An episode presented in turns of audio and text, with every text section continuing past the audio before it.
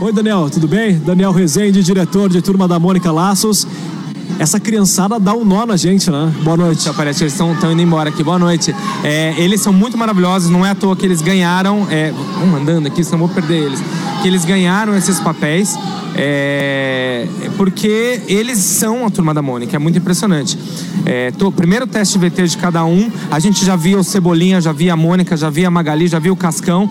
Então é muito, muito legal ver hoje aqui no Festival de Gramado, com 60 anos do Maurício, Maurício sendo homenageado, as pessoas olhando e já chamando eles com, com os personagens. É muito legal. Inclusive foram mais de 7 mil testes, foi isso? Foram, começamos com 7.500 vídeos que foram mandados para produção e a gente fez 2 mil testes presenciais em vários estados do país e depois a gente foi reduzindo até chegar nos, no, no, nos quatro. Quando o Maurício brilhou o olho para os quatro, a gente sabia que era eles. Daniel, obrigado pela atenção, ótimo filme. Obrigado, desculpa a correria.